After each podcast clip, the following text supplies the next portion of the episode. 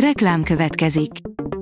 Ezt a műsort a Vodafone Podcast Pioneer sokszínű tartalmakat népszerűsítő programja támogatta. Nekünk ez azért is fontos, mert így több adást készíthetünk.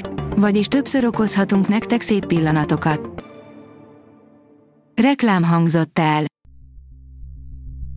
Szórakoztató és érdekes lapszemlénk következik. Alíz vagyok, a hírstart robot hangja.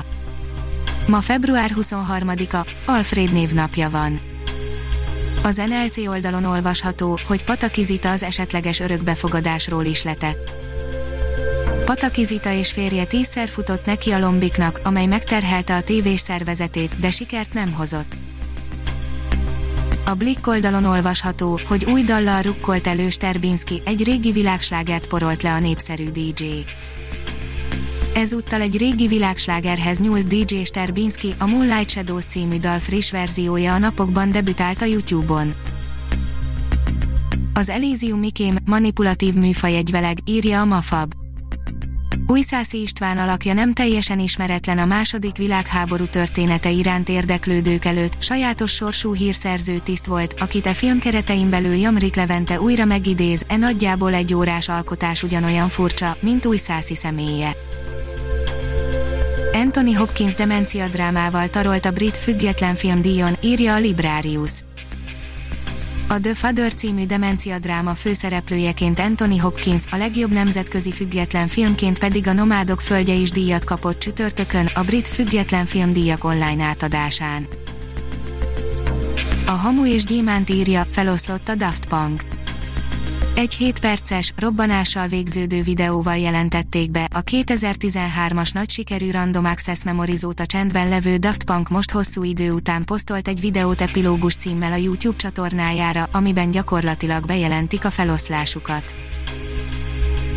A könyves magazin oldalon olvasható, hogy néz bele a természetes fénybe Márciusban lesz a világpremierje Nagy Dénes első mozifilmjének, az Ávada Pál azonos című regénye alapján készült Természetes Fény című alkotásnak, itt az első tréler.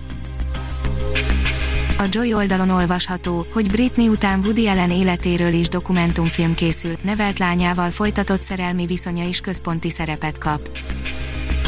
Három hete a Framing Britney Spears című dokumentumfilmről beszélt mindenki, tegnap óta pedig a Woody Allen életéről és gyermekmolesztálási peréről szóló dokusorozatról. A kultúra.hu oldalon olvasható, hogy nyolc emigráns egy hajóban a Csiki színpadán.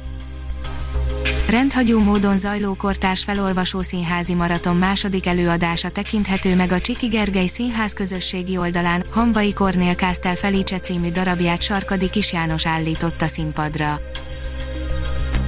Az IGN írja, úgy tűnik, mégsem Meha Godzilla lesz a Godzilla Kong ellen főgonosza, hanem valami sokkal durvább. A Godzilla Kong ellen kapcsán senki sem hitte egy percig sem, hogy nem jön egy harmadik, akit együtt kell a címszereplő szörnyeknek elintéznie, ám úgy tűnik, Meha Godzillánál egy durvább óriásra számíthatunk. A magyar hírlap oldalon olvasható, hogy zenei stílust képviselni. Elkezdődött a Fono Selection, a 25 éves Budai Zeneház online fesztiválja, a művészet értékesebbé tudja tenni a kiváló gazdasági teljesítményeket Sánkhájtól Budapestig. A Papageno oldalon olvasható, hogy ismét fiatal magyar zongoristák arattak sikert.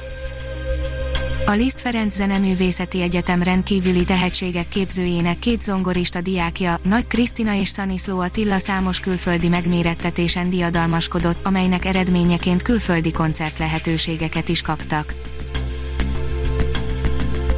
A Hírstart film, zene és szórakozás híreiből szemléztünk.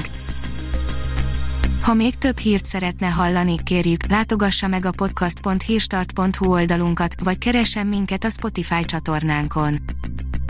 Az elhangzott hírek teljes terjedelemben elérhetőek weboldalunkon is.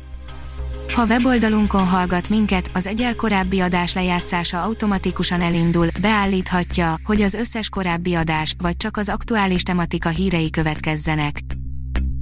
Köszönjük, hogy minket hallgatott!